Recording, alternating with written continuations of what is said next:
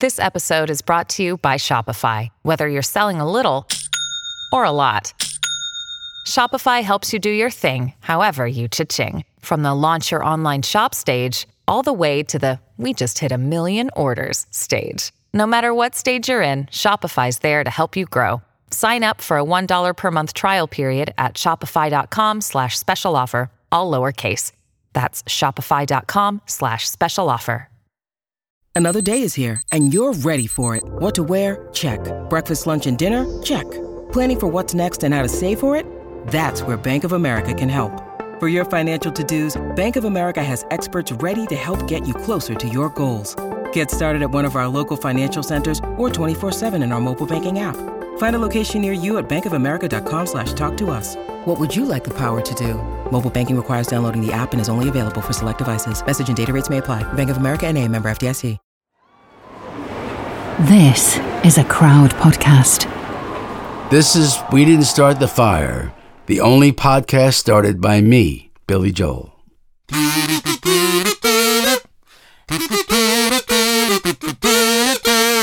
Einstein. What a brain, what a man, what an intellect. What a hairdo. Hello again, and welcome to episode 42 of We Didn't Start the Fire, the history podcast that cracks open Billy Joel's Rock'em Sock'em action packed hit song for the most surprising stories of the late 20th century. I'm Katie Puckrick. And I am Tom Fordyce. How did we get to where we are today? Billy thinks it might have something to do with Einstein. Oh, Katie. A familiar topic uh, in one way, because we've all heard of Albert Einstein, but also when I look at you and I look at me, I don't get science. I get many things. You know, we like words, we like music, we like a bit of dancing around. I'm guessing that science uh, for you played quite a small role, as it did for me, in my education. Uh, the most scientific I ever got was um, like life sciences, perhaps a little experimentation uh, in the basement after school on the beanbag chair. Is that life science or is that just should be. being fast? uh, I did some experiments with worms and mixing them up in mud. That that's also like biological. But no, I I'm grasping at straws. I have nothing scientific in my past to share with you. What about you? Yeah, um, I've decided in my teens, Katie, totally foolishly, that, that you had to be either into something creative or into maths and science. So self limiting. I feel like I didn't give myself a chance. yeah. Yeah. So there is stuff about Albert Einstein which um, I wouldn't say it scares me. I just don't know where to start. The famous equation, I don't know what it means. Oh, yeah, I don't know what it- any of the letters mean. It's mumbo jumbo. It's like it, it's like a, a suggested password. Yeah, I don't understand a lot of the words that I've seen in the research for this episode. Yeah. I don't know what quantum physics are. I don't know what wormholes are. I don't understand the general theory of relativity or any specific theories of relativity. I don't understand theories. No. well, thankfully, Katie, this show is not just you and me because this would be a particularly poor episode. It would be finishing right now. Thanks for listening. See you next time. Instead, Katie, we have a learned and excellent guest who is David Bodanis, the best selling author of E equals MC squared and Einstein's greatest mistake. Um, he also told us he feels like Einstein is an old friend of his by now. So, David, welcome and thank goodness you're here. It's a great pleasure to put you guys out of your misery.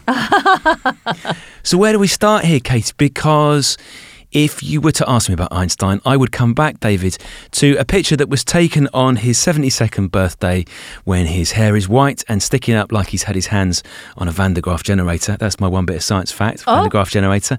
And he's sticking his tongue out like he's Gene Simmons from Kiss. Exactly. Uh, we think of Einstein as this old guy with the big hair and stuff, and but if you go back in time, he was a young countercultural guy. He did all sorts of wild fads, which we now take uh, we're used to. So when he was a young man, he was into free love. He was into vegetarian food. He was really into women's rights, and he was uh, strongly into support for uh, oppressed people around the world. Uh, he would fit really, really well in Williamsburg, New York, or Shoreditch, East London. Wow, what a young hipster. So I want to know about how Einstein became Einstein because apparently he was always fascinated by questions of time and space. And apparently at 15, he wanted to know what the world would look like if he were riding his motorcycle at the speed of light. I mean, my God, Tom, at 15, all I wanted to know is would Studio 54 still be open by the time I was old enough to get in? So my concerns were on a little bit of a more basic plane. But what set him apart from the rest of the kids? There's a lot of made up stories about Einstein, but there's a handful of true documents by people who knew him well. And somebody who knew him really well was his little sister, Maya. And uh, when they, uh, she left a, a, memoir of what it was like uh, when they were little. He was a nice guy, Einstein, but occasionally had a temper. And when she was about five and he was about seven, he got upset at her, and he took a thick, heavy rubber ball and threw it at her, and it hit her in the head. And she wrote in her memoir that shows it takes a thick skull to be the sister of a world famous physicist. so, what I love about that, that's the sort of humor. So, if you think of Einstein as like an old professor, that's one thing. Think of Mel Brooks doing Jewish American shtick. so, think of like German Jewish Weimar. He, he was happiest in Weimar Germany in the 1920s. Think of the world of cabaret before the bad guys came in. And that was his world. His family had this whole sort of whimsical teasing. You know that, uh, that famous phrase that it takes two people to make you feel bad about yourself? One person to say the cruel things and you to believe it. At one point, when he and his sister were little, they built card castles. And you know how you can build row of cards, and you very carefully put a flat extra row of cards on flat top, and then build a, another one on top of that. One time, they went up to like two or three levels. His mother came in, whooshed them all over, and Einstein just took a deep breath, put his shoulders back, and started building again. And he said, There might be other people who are better than math than me. There are many like that, but I have the obstinacy of a mule that was good when he was young. He was really dashing to the women. Uh, when he went to university, there were uh, six guys in his class and one girl, one woman. And he said, She's mine. And lo and behold, they got married. Uh, his famous theory of general relativity, which we'll talk about later, took him 10 years of struggle to make. There was a brilliant mathematician in Germany who was much quicker witted, much higher IQ, who got the essence in two weeks. Um, but Einstein uh, ca- came out first. And the difference between them is that guy came out within two weeks, but only after Einstein had spent a decade just stumbling with these questions. What? Where does if I jump off of a diving board, I fall into the pool, right? So I feel that, but when I'm in the air, I don't feel gravity. Where does it go? Did the gravity disappear when I jump off a diving board? Something is pulling me to the ground, right? But when you're in free fall, you don't feel a thing. Where the heck is it? I'm using the word heck because we're uh, we don't want to startle our listeners. No, no, we don't want to scare the horses. And he, so he had this gift of persistence, and yet there were certain things in his life that he felt that he could make snap decisions about. Um, one was the fact that he rescinded his German citizenship apparently when he was 17. Yeah, he hated the uh, the Prussian militarism. This is before the First World War. By the time Einstein was 17, uh, his family had left him uh, alone in Germany to continue school while they went. They, they were poor. Uh, they were trying to get a job. They they went down from Germany to Italy for work. He was alone in high school. At one point, true story, his professor of Greek said, Einstein, you'll never amount to anything. Uh, and uh, and uh, Einstein's sister, who had that lovely German sense, German Jewish sense of humor, wrote, and indeed, my big brother never became a teacher of Greek in a secondary school in Germany. So that's the attitude. Anyways, Einstein was so upset with that and so upset with the sort of the brutalism in these Prussian style schools uh, that he left Germany. Uh, he just walked out of high school. Um, my similarity to Einstein, I, went, I walked out of high school at a certain point. So th- there is so much that Einstein does in his life, David. Um, but when he's 26, he has he has a miracle year. He releases four papers. Um, I can't pretend I understand any of them. Even the titles, Katie, baffle me. So, can you just talk us through what these papers are and why they're so important? Sure. Um, uh, you mentioned the four papers, any one of which uh, deserves a Nobel Prize.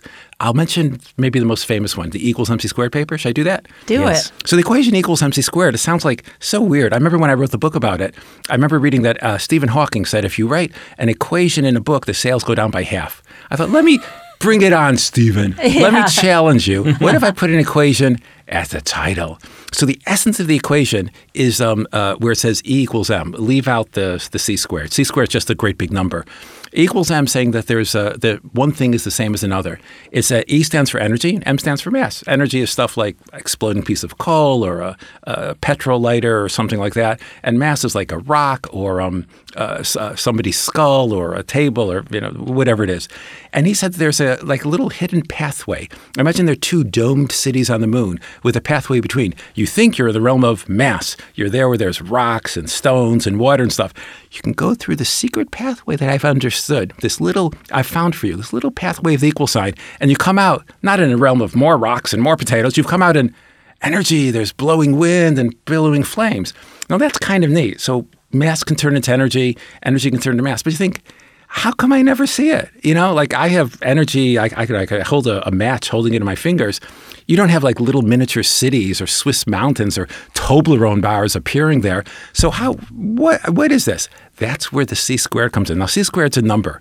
It's a great big number. You know what a, a, conversion ratio is between centigrade and Fahrenheit. You, I forget, you do this and you do that, you get a conversion. Between pounds and dollars, there's a kind of conversion. Between yen and the euro. So, like, you take one sort of unit and you just convert it by something else and you come up with the other unit. So, if c squared was equal to 1, then you say, you know, a little bit of mass turns into a little bit of energy. If I have, I don't know, at the moment I am holding a pencil in my hand this pencil would turn a little bit of pencil would turn into like poof, a little puff, uh, sort of like those old-fashioned photographers who would have a flat tray and a puff uh, would come up.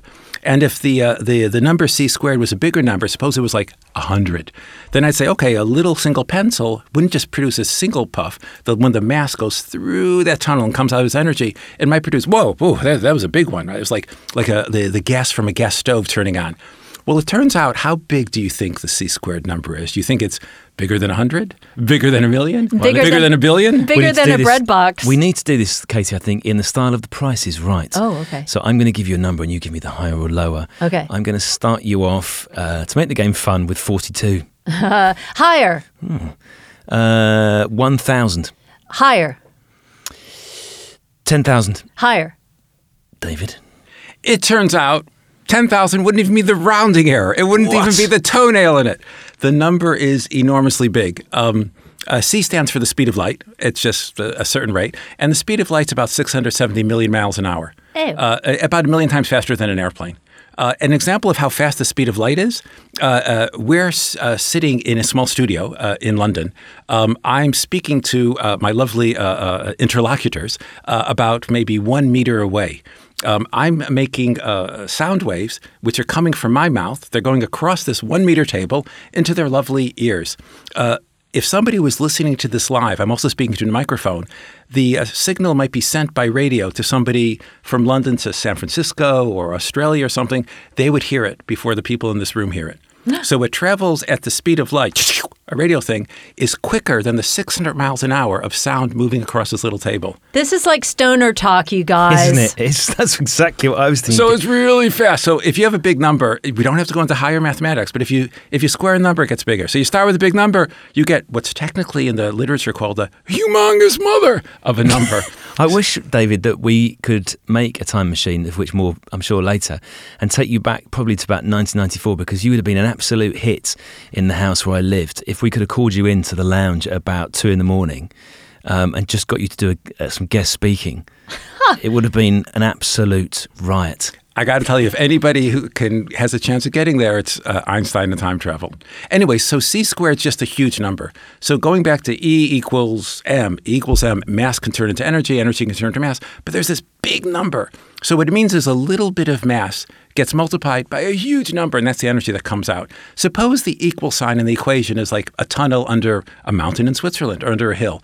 You have like a, I don't know, a little child pedaling into the tunnel on a nice pink bicycle or tricycle. Da da da da da. That's a little bit of mass. What comes out the other side, if the tunnel is a straight line, the, if the uh, conversion factor is one, then what comes out isn't a little child on a uh, maybe a blue bicycle, but the same size. The the conversion factor is this enormous figure. It's in the many quadrillions and stuff by our standard units. So you have a little child going bah. What comes out is an exploding Krakatoa volcano with a thousand hydrogen bombs coming out at the same time. I love that movie. I'm holding a tiny pencil in my hand. This pencil turned into energy. Not only would it destroy this building in uh, Soho in London, and not only would it uh, take out London, but there would be a large gap in the United Kingdom where the south of Britain had been, and the North Sea and the Atlantic would float in. I Could am you just af- put that pencil on the table, please? Step away from that pencil. Yeah, Step that's- away from the hell out pencil. of me. very afraid of that pencil. Now, he did that in 1905. 40 years later, he was uh, uh, taking a nap uh, in Long Island. He liked uh, yachting. And his secretary woke him up one day in August 1945, a woman named Helen Dukas, and said there's been a terrible explosion in Japan. Uh, the atomic bomb dropped over uh, Japan turned a fraction, just a few grams of uh, matter, uh, of solid mass. It's changed him out of existence and turned him into energy.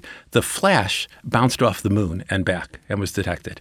That's how powerful it was. Mm. And that's just uh, a teeny, teeny little bit. His secretary woke him and told him the explosion. He hadn't been involved. He was considered a security risk as a, as a left winger in the in the Manhattan Project, but he knew vaguely about it.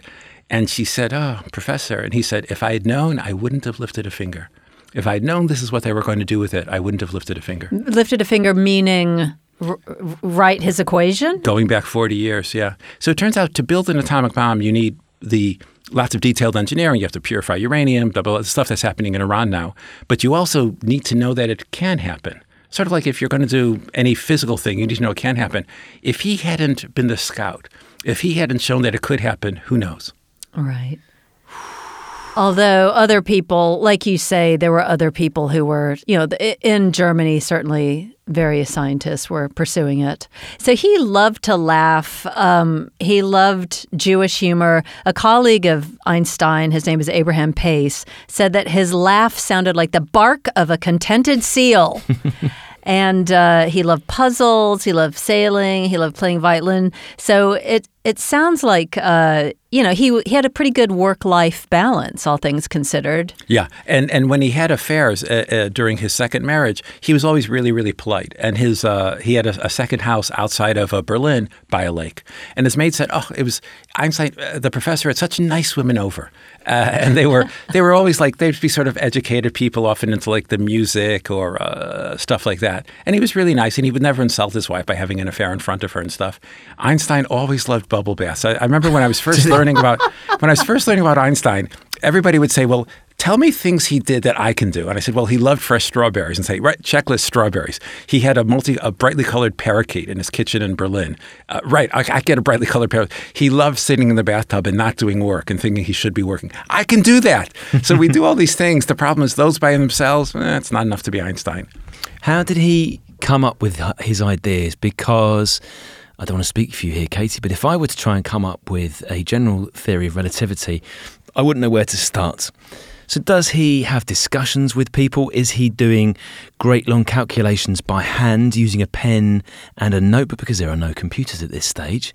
Where does this Where does this wonder come from? Yeah, what's his process? Yeah, um, I think you can divide not just scientists, but maybe artists in general into tennis players or golfers. I'm not the first person to mention this.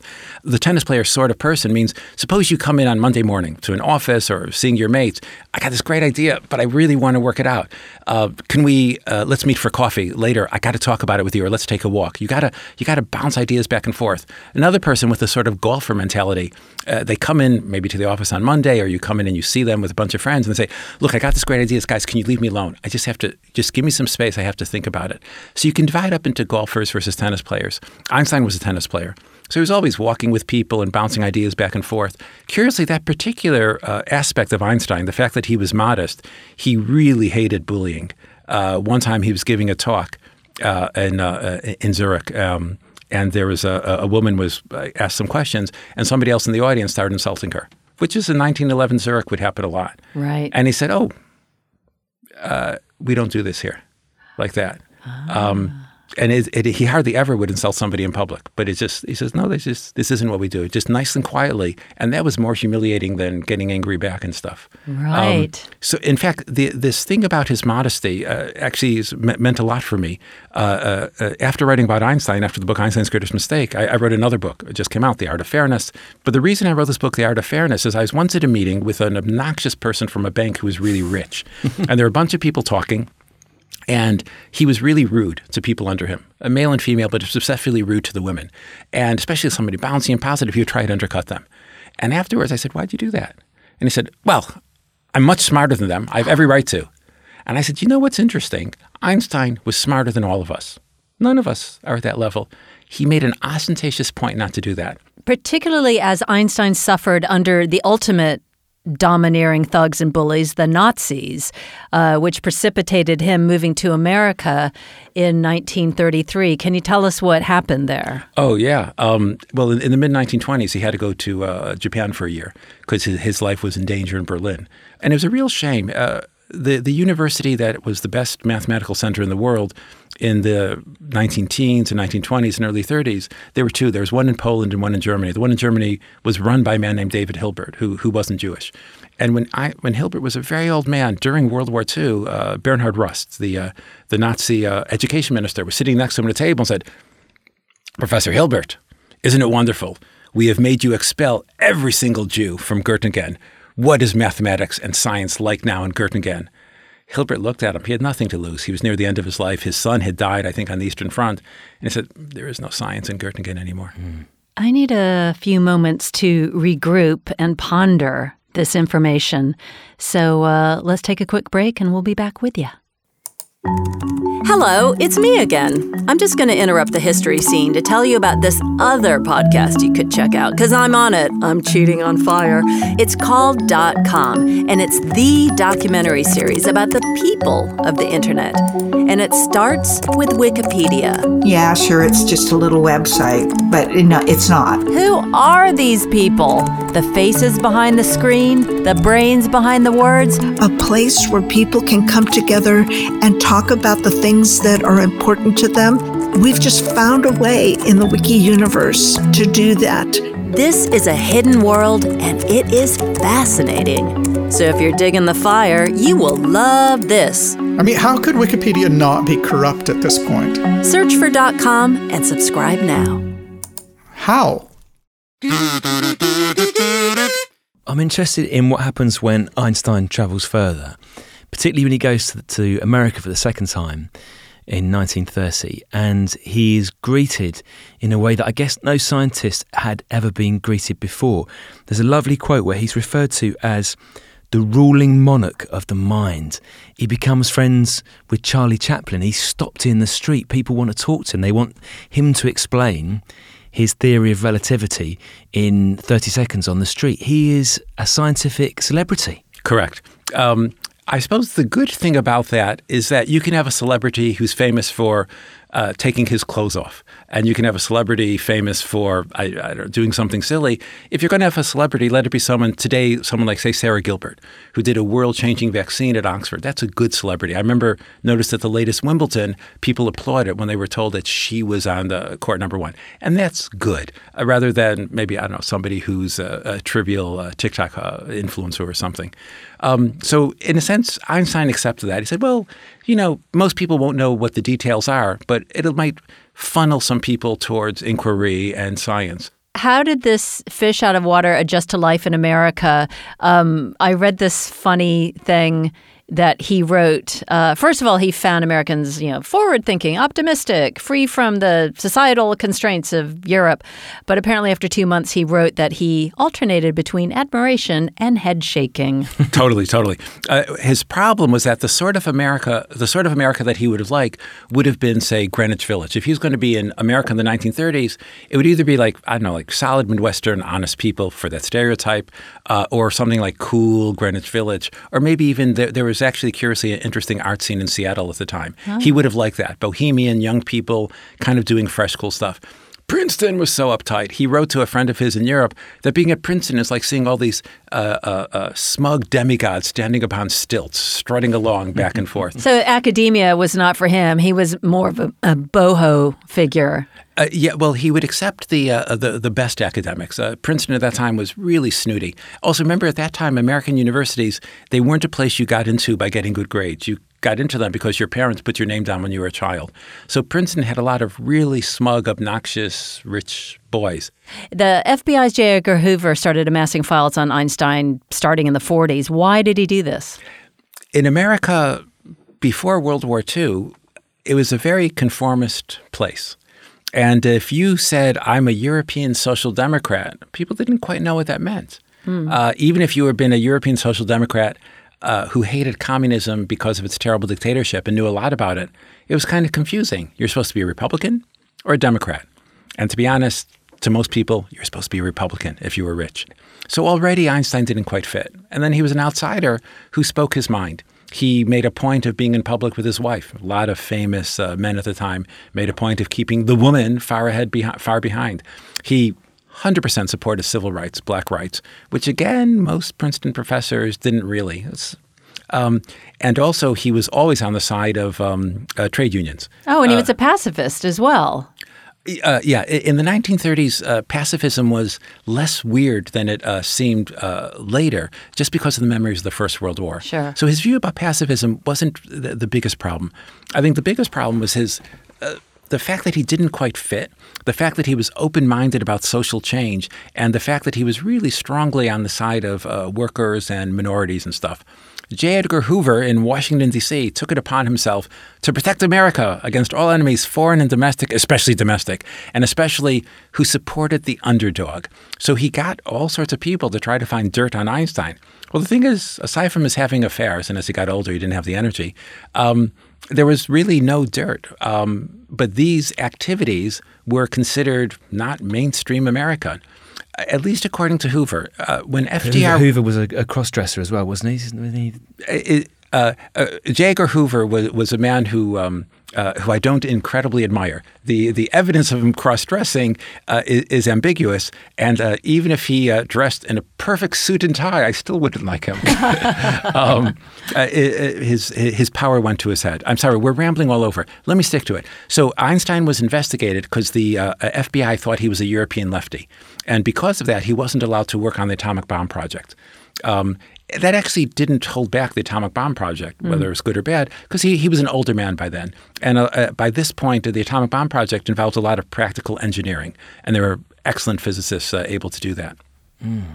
So you reference one of your books, Einstein's Greatest Mistake. What was that mistake? Ah, uh, you know that thing you, you often get cursed by your strengths. And so uh, Einstein's skill when he was young for about 20 years was his obstinacy.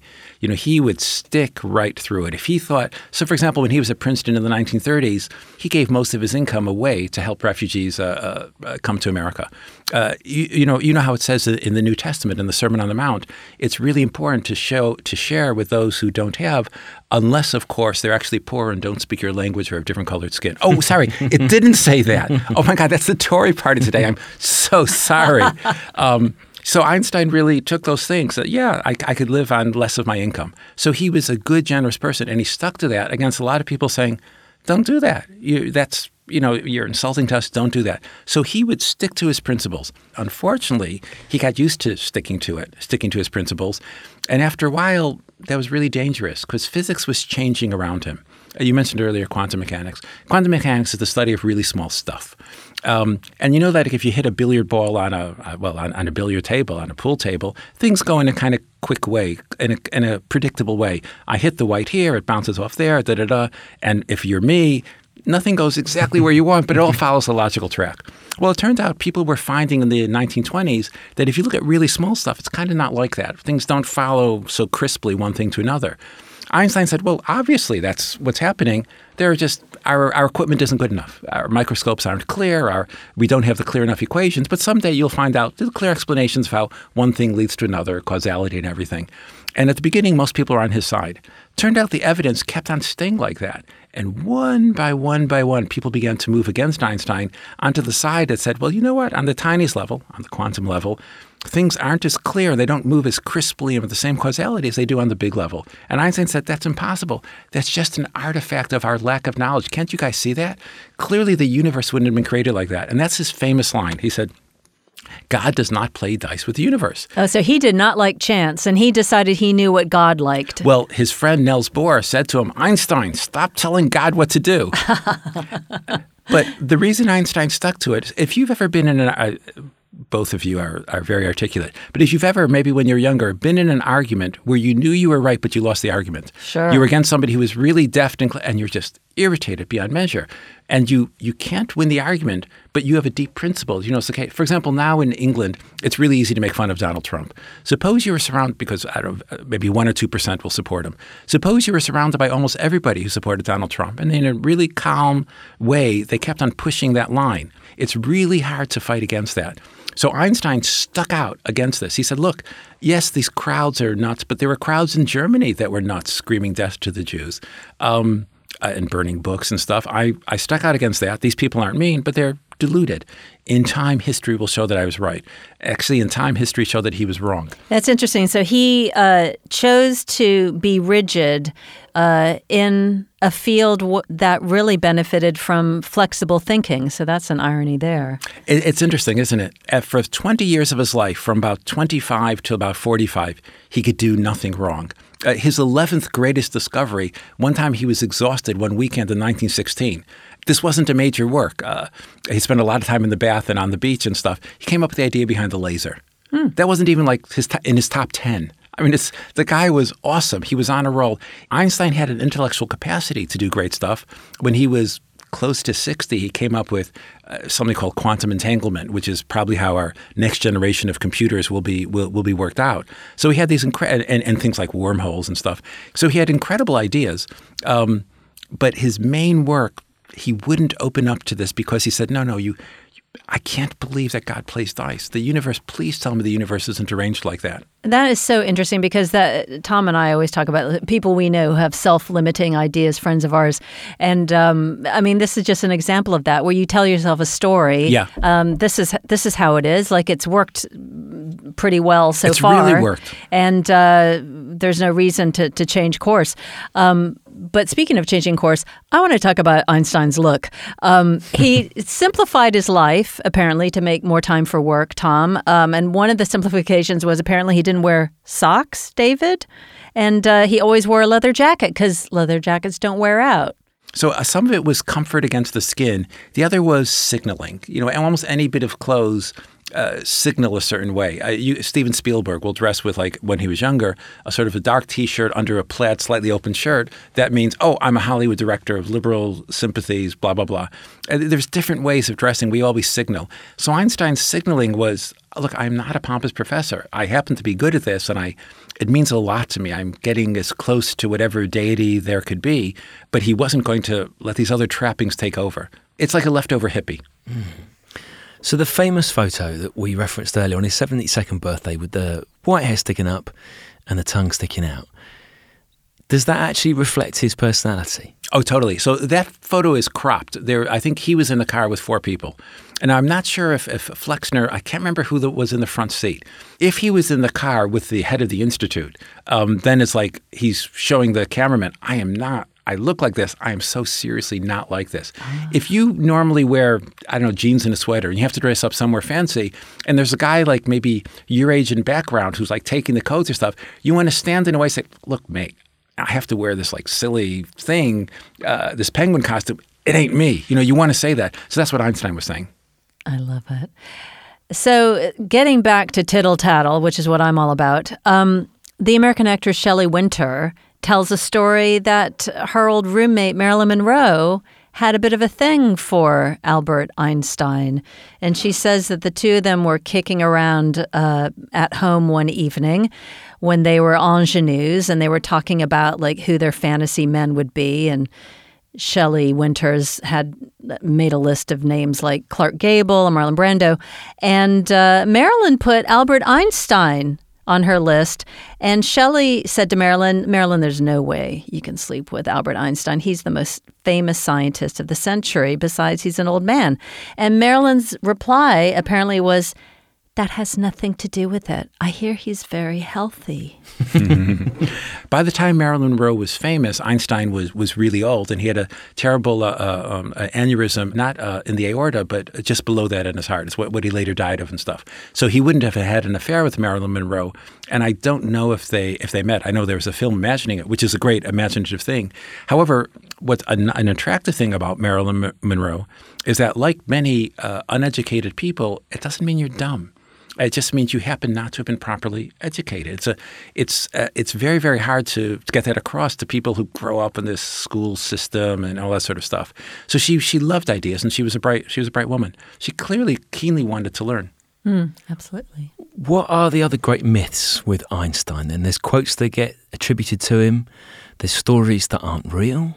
It- It's funny that uh, sometimes when you want to give authority to something, you want to back it up. You say, and the person who you choose to back it up says actually a lot about you.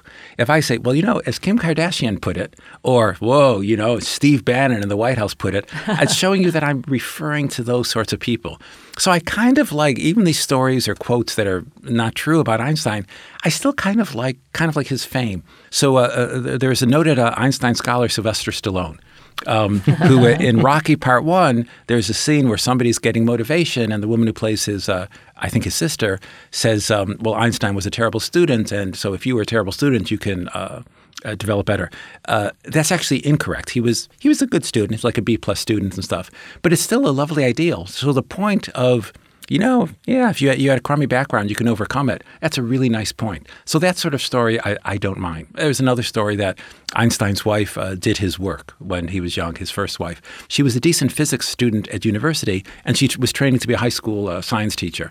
Um, and, and the, the, the fantasy that she did his work uh, comes from uh, I think there was a Serbian nationalist writer in the 1960s who was really under communism had to play up the, the strength of Serbian women, and uh, she, she she didn't do his work. Uh, uh, in fact, uh, as Einstein's son said, "My father was Einstein. Who was going to do it?" Casey Einstein seems to live on in so many ways, um, obvious ways. So we uh, obviously in Billy Joel's song he appears. He's on the cover of Sergeant Pepper like Yeah. Marilyn Monroe. I think they're the only two from, The crossover. the crossover of the beams. But he also seems to, to live on in slightly less obvious ways, but actually are really obvious when you see them. So when you think about Doc in Back to the Future, Yeah. he's even got a dog called Einstein. If you don't get the fact that here is this mad professor with these crazy ideas about time travel and space and physics with wild, crazy hair, his dog's called Einstein. Let's Yes. underline it. A powerful image like Einstein lasts because it lasts in several different directions. You can take of Einstein what you will. Um, you can say, oh, mad scientist, hair sticking out. We know this notion, somebody who's different from other mortals, and maybe they're dangerous. Or, you, or they don't have emotion and you can't take them seriously. There's another Einstein, photographs of him by the, the great photographer Karsh, really looking soulfully uh, what's he looking at? Einstein was against atheists. He thought really, nor did he, on the other extreme, he didn't believe in an interventionist God. He didn't believe in um, uh, the resurrection, and he didn't believe that uh, Moses on Mount Sinai received tablets from God. However, he had a view sort of in between. Uh, the the philosopher that he, one of the philosophers he most liked was Spinoza, from 1600s, uh, uh, Spanish Jew in, in the Netherlands or, or Dutch Jew, who had this sort of notion in between, a sort of not quite pantheism, but a notion that there are these curious forces around us. The world turns in a certain way, trees grow, there's lights moving. Somehow that happened. Was it set up?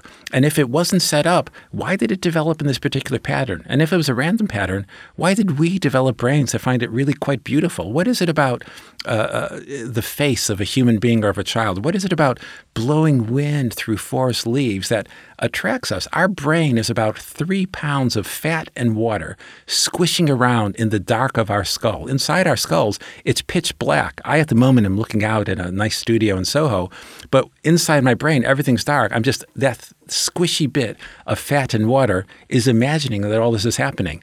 So, how would this get set up? It's quite beautiful to imagine that. So that's the view that Einstein had. He wasn't an atheist; he was against that, but his view is sort of in between. It was a, he talked a lot about the old one, and it was a little bit of a metaphor, a little bit of a joke, but just a little hint of seriousness. Casey, I think of all the episodes we've done, this feels the one where we most need to just, you and I go to a quiet room and look at each other for a bit and then just go, bloody hell, what about that bit?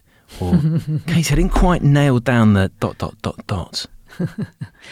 The thing that is so heartwarming and life affirming about learning about Einstein is that it doesn't seem like he was a man with an agenda other than delving into mystery and shining a light on it and helping Totally. helping other people. I think there you really nailed it. So I mentioned when he was a young man, you know, sometimes as a teenager, age 19, 20, you can make friends in a way it's hard. It's not impossible later, but it's hard. You really open up. So this fellow, Michele Besso, he was really, really friends with. And Michele died just a few months before Einstein did in 1955. And Einstein wrote to Michele's uh, kids, who, who are now adults. And he said, You know what I loved about your father? He was a good man and he was a kind man. But what I most admire about him was that he managed to make a relationship with one partner last his entire life, something which I sadly have failed in twice. And that's the thing he felt to have those uh, those warm human connections while also looking at what is this world around us we're dropped in? The world of physics and objects, the world of love. What connections could he make between it all? That's what he liked to do. Who is the Albert Einstein of today? This, I think, is is really central. Nobody looking around Germany in the late 1800s would have thought uh, the child of a despised minority in a small town in Western Germany was going to be the greatest mind of the next century. So, who's the Albert Einstein of the coming decades? Probably a young boy or girl in the slums in Nigeria or in Malaysia who's going to have a certain amount of opportunity, and the world will let them do what they can. This podcast uh, gives us a rogues gallery sometimes, Katie. We meet some nefarious characters, some loathsome characters. David Bodanis, thank you so much for casting light on one of the most lovable and likable of all. Oh, David was so great. That was such a nutritional conversation. But I guess, as you would expect in a discussion of a huge brain box, I am now completely intellectually stunted. Like I've just used up every molecule of brain cells on this. So I'm, I'm making no sense now. That's what I'm saying. Yeah, Katie, I feel the same because Einstein is a massive brain box, clearly. Yeah. David is also a massive brain box. And I don't think that we have a certain amount of brains, but maybe our boxes are slightly smaller. yeah, I liked how he kept talking about like the, the three pounds of fat, dark fat in our head. Um, I think maybe I have four pounds of fat in my head, um, but just packed in a little bit more densely. Yeah. He also gave us a, another phrase, Katie, which will stay with me. You'll remember a couple of episodes ago, in episode 38 on Dacron, we got the name for our pretentious uh, prog rock album, which was Damp Cloth Utopia. Yeah. We've now got the follow up um, to our prog rock opus, which is Quantum Entanglement. Quantum entanglement. That is a very complicated position in the Kama Sutra, is what I would suggest You can really to you. hurt your back if you are of a certain age or you lack liveliness. So please do be careful. if you are going to attempt quantum entanglement at any stage in listening to this podcast, please do warm up first. Do warm up first, at least a, a toe touch, maybe a quick jumping jack. Hey, if you want another podcast to listen to, you have to try American Vigilante. It's about this guy called Casey. He lives off grid and he saves kidnapped children. He is a very complex individual. He could save your life, but he could end it too. Yeah, American Vigilante is true crime, but it's so much more as well. It's rescue missions, assassination attempts, and last gasp protection from the Mexican mafia. It's all the stuff, Katie, you hope never comes to you.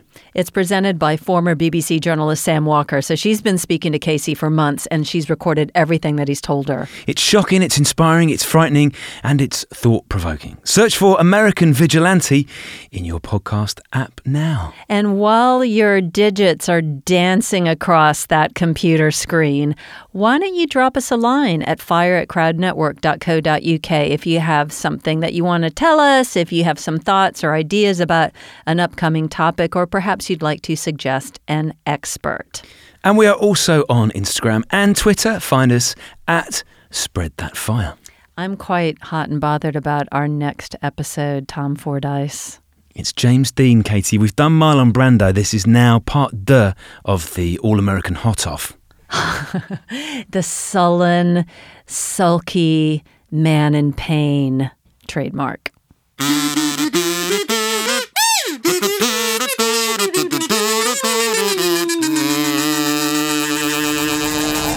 Crowd Network, a place where you belong.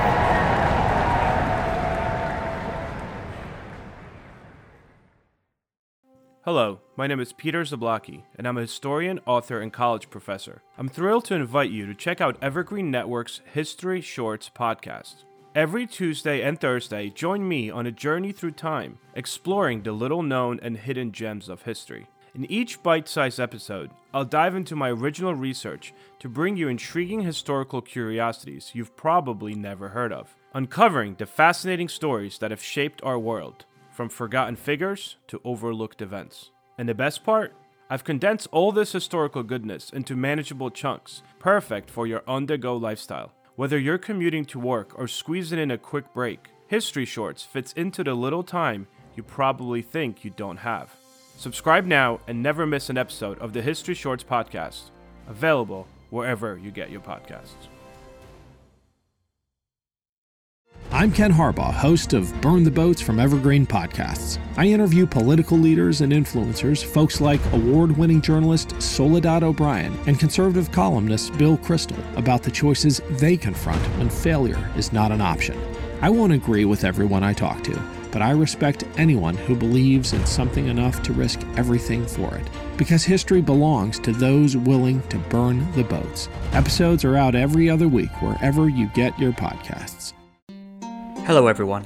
My name is Tom Kearns, and I host the Anglo Saxon England podcast, where I cover the history and culture of England from the departure of the Romans in the 5th century to the Norman conquest in 1066. So far, we've surveyed the collapse of Roman rule in Britain, the migration of the Anglo Saxons, and the history of Northumbria from its beginnings in the mists of legend to its destruction at the hands of Viking raiders in the 9th century. I hope you'll come and give it a go.